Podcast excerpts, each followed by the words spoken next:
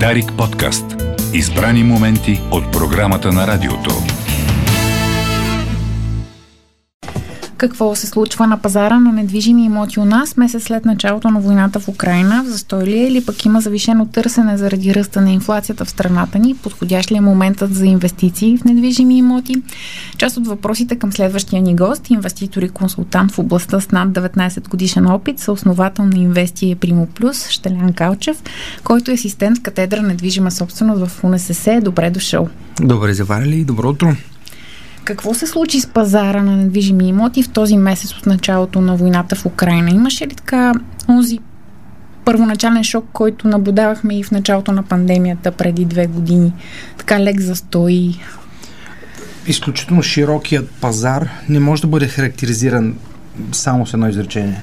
Но като цяло а, имаше най-вече временно, което наблюдаваме в момента, изтегляне на купувачите за апартаменти тип на зелено, т.е проекти, които сега се започват или са започнати, от страх, който може да е породен заради постоянно покачващите се цени, несигурността дали ако си го купил или капарирал на определена цена, няма да ти поиска 30% отгоре, дали строителите ще може да завърши обектът. Това са страхове, които са съвсем нормални при една голяма несигурност, но като цяло пазара продължава да бъде все още пазар на продавача, в който има много по-голямо търсене, отколкото предлагане, макар и войната и излизайки от друга криза, като пандемията.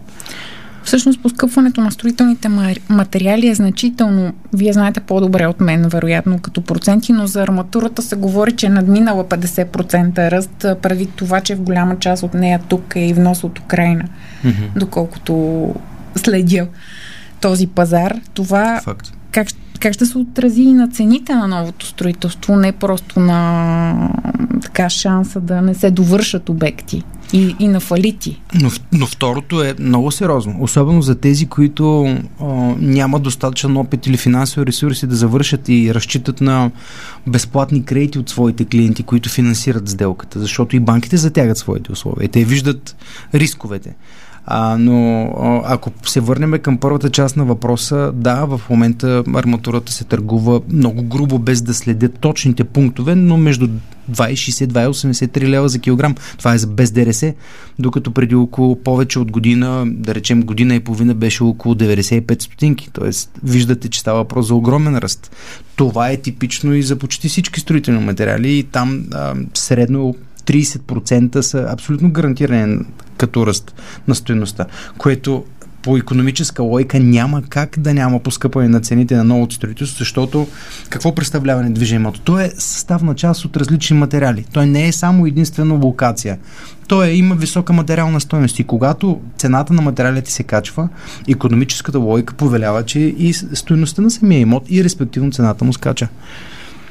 Но докъде и респективно колко а, ще, къде ще стават сделките, зависи винаги от търсенето и предлагането. Аз съм разговаряла с а, строител, който каза, че всъщност през 2009 година било много по-голямо поскъпването на цените на материалите в сравнение с сегашния период. Нали, един вид да не се изненадваме и да не сме толкова а, оплашени на пазара, ако mm-hmm. търсим по-низката цена, защото на зелено знаем, че все пак а, колкото и да са скъпи материалите, е по-ефтино да се купи жилище, отколкото готово. Проблемът е, че в днешно време строителите не могат да гарантират, че ще запазят тази цена и са напълно прави. А, не е въпрос на спекулация. Оставяме на страни, че има строители, които искат да направят изключително голяма печалба, която е нетипична за пазара. Но повечето строители, които искат да си свършат работа, строители, инвеститори, знаят, че не могат да гарантират в момента на купувачи тези цени. И факт, ако погледнем инфлацията по мои спомени, приблизително тя е за 2007 около 12-13% и след това 2008 спада на 5-6 и вече се окрутява в, в ниските проценти. Не е нещо, което не се е случило до момента. Но истината е, че сякаш българина и въобще човек като цяло има способността да забравя. Ще има ли все пак охлаждане, нищо, че пазарът е на, на купувачите? А, тоест, продавачите го определят всъщност, mm-hmm. но а, предимно са купувачите на пазара в очакване да излезе, излезе тяхната оферта. А, сякаш не се оправдава едно такова очакване. Още в пандемията го имаше, да се охлади пазара, да спаднат цените. Точно обратното се случи. последните години, в София поне. Пандемията беше криза, но не економическа, не финансова. Тоест, пандемията като цяло не засегна огромен брой от българите и хората по света а, от финансовата им част. Тоест, не бръкна толкова дълбоко в джоба, с изключение на, разбира се, На определени на, на определени сектори. Сектори, да. Но пък за сметка на това а, имаше много помощи, много стимули, не само в България, по целия свят. Впрочем, инфлацията е подхранена от това масово печатане на пари, което не сме били свидетели много отдавна. И няма как да не продължи при положение, че продължават печатането на тези пари, което е тук и парадоксално. Намираме се в един момент, в който става все по-скъпо да купи жилище, очаква се да се вдигнат лихвите, което допълнително ще отежни бюджета с 50, 100 или 200 лева на средното домакинство, ако изплаща кредит. Междувременно имаме все по-малко пари да харчим от а, а, доходите защото разходите всички сме свидетели какво се случва с тях, но няма ясни сигнали, че пазарът ще замре или пък още повече цените ще се а, ще тръгнат надолу. Аз искрено се надявам да се забавят темповете на ръст, защото това не е здравословен пазар. И той в момента е изключително доминиран и го казвам като инвеститор, защото ежедневно се срещаме с такива в кавички конкуренти, които не купуват по економическа логика и на базата на цифри. Купуват емоционално само и само да вложат парите си да ги запазят от изключително високата инфлация, която се очаква да продължи да расте. И защото и депозитите не са доходни. Разбира се, българина традиционно, когато задели някой лев, обича да го влага в имоти. Сега дали ще работи с този имот и той ще изкарва пари, не е толкова важно. Българина за него му е важно да вложи парите в а, тухли вар, за да може да не ги изгуби поне. А оттам нататък дали ще го дава под найем или ще извършва някаква търговска дейност, не е толкова сигурно и не е толкова важно сякаш. Такива впечатления оставам с, а, от масовия потребител. Да, дори в тези времена, в които олиото надминава 5 лева за бутилка, явно продължават да се теглят кредити за жилища. Смело. Рекорди, чупят се рекорди, като брой и като обеми. И е, разбираемо, защото альтернативната каква е? Близо 100 милиарда са в банките. Домакинствата държат, да речеме, 70 и 30 са на бизнесите. Альтернативата е по-добре да ги вложиш в актив, който ги пази и още по-добре генерира някаква доходност на месечна или на годишна база, отколкото да ги яде инфлацията. Защото тези 100 милиарда, 10 са отписани само за една година заради инфлацията. 10 милиарда, това е огромна сума. И по-добре да вложиш нещо, което ти генерира някакъв малък доход, да ограничиш щетите и да вземеш защитна позиция, отколкото тотално да бъдеш пробит от инфлацията. Това са милиарди в депозит или? Да. За какво? Според, да, става въпрос за статистика от Българска национална банка. Говори, За какъв период от време? в момента се А, в намира момента. От, в банките по статистика в края на 21 година бяха близо 100 милиарда. От тях 67 по спомен са на домакинства. А какъв е ръста за тези две години в цените на, на жилищата в, София специално? Тъй като вие в Търново работите като агенция, но все пак имате наблюдения най-добре в столицата. Квартал с квартал не се прилича. да, това е това са микропазари, говорили Средно, сме да, друг път. м- може би съвсем средно около 25% за две години. Има места, където сигурно са и повече. Има места със сигурност, където са повече, има места, където са по-малки и това допира до това колко е атрактивен един квартал и какви условия за живот дава и респективно колко е престижен и а, разбира се достъпността до него от към транспорт е много важна. Задавала съм и друг път този въпрос към вас. Ако въпреки пандемията, въпреки в момента така и економическата криза, към която вървим, сме успели да заделим пари на страна в банковия, а банковия депозит не е вариант предвид ниските лихви, да речем разполагаме с 30, 40, 50 хиляди лева. В какво можем да инвестираме така, че инфлацията да не ги изяде? Как да ги защитим тези пари? Те вече са загубени една част от тях, стоейки така. Задължително трябва да, да използваме силата им. Тоест не трябва да ги оставяме там да бъдат мъртви пари. Пари, които не са в обращение, те губят. Губят по няколко начина. То вече нищо не може да се купи с тези пари. Ами не е така. А, ако, а, ако разгледаме инвестирането а, като покупка на имот самостоятелно, това е класическият начин. Но има много различни варианти, в които можеш да влагаш и малки средства. А в България, в чужбина има варианти, в които дори с 100 евро можеш да инвестираш в различни платформи. А, не е задължително да купиш, да събираш цял живот пари и да купиш имот, който да управляваш ти, защото това поставя под риск първо до това доколко е правилна инвестицията заради липсата на знание. Като цяло хората си мислят, че е лесно да купиш инвестиционен имот. Да, лесно е. А след това как го превръщаш в доходоносна кокошка, много трудно. Трябва да си управлява. Но въпросът е не е само дали да купя имот, а да погледна другите альтернативни възможности, защото и в България има компании, които дават възможността на инвеститорите да, им, да влагат парите си и да получават някаква доходност, дали фиксирана или според резултатите на компанията и тези платформи набират все по-голяма скорост. А, включително може да участваш и на световните финансови пазари, като закупуваш а, а, определени инструменти, които да те пазят. Понеже говорим предимно за имоти, ако сме още по-смели, нямаме достатъчно пари, както е примера, в който влизаме, кога си заслужава да се рискува с заем за инвестиция в имот? В какво отношение самоучастие и заем е по-сигурно? в тези по-трудни времена, в които аз лично не очаквам да има толкова високи реални ръстове на цените в следващите, в следващите години, защото всичко си има своята граница. Особено ако се вдигнат лихвените нива, това може да доведе до едно охлаждане, което е здравословно. Не виждам причина за спад на цените, но намаляне на темповете, с които цените растат, би било чудесно. Временно поне малко да се даде шанс, защото виж, ери, проблемът с недостъпността на жилища в цял свят става все по-голям.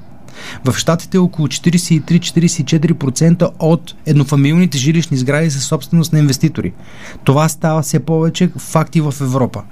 И обикновен човек ще има все по-голяма трудност да си купи жилище, защото то поскъпа. Винаги имотите растат винаги. Може временно в рамките на година-две да паднат, но те винаги скачат. Затова е много внимателно. Човек трябва да помисли дали сега е момента, особено ако трябва да тегли кредит. Аз лично не бих посъветвал някой да тегли кредит при условие, че се очаква в момента ръст на а, а, лихвените нива, а, ясни сигнали от българските банки, от Европейската централна банка, което може да му изиграе много лоша а, роля е, в, въобще в, в сметките а инвестицията винаги трябва да е подчинена на трезва, е, хладна преценка. Какво е? Да, да се наложи да, да продадеш пари. този имот, за Ако да си изплатиш ипотечния кредит. Ако има на кого? Е, в София винаги има на кого, ако е добра локация и смисъл. По време на е пандемия. добра инвестицията. Факт, да, обаче на каква цена? Имотите са ниско ликвидни. Човек трябва да внимава. Много често хората ми казват, страх ме е да инвестирам, защото ще загубя пари.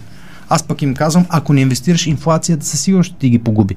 Защото говорим за официална 10%, но истинската реалната е много по-голяма, според мен, и ще става все по-голяма.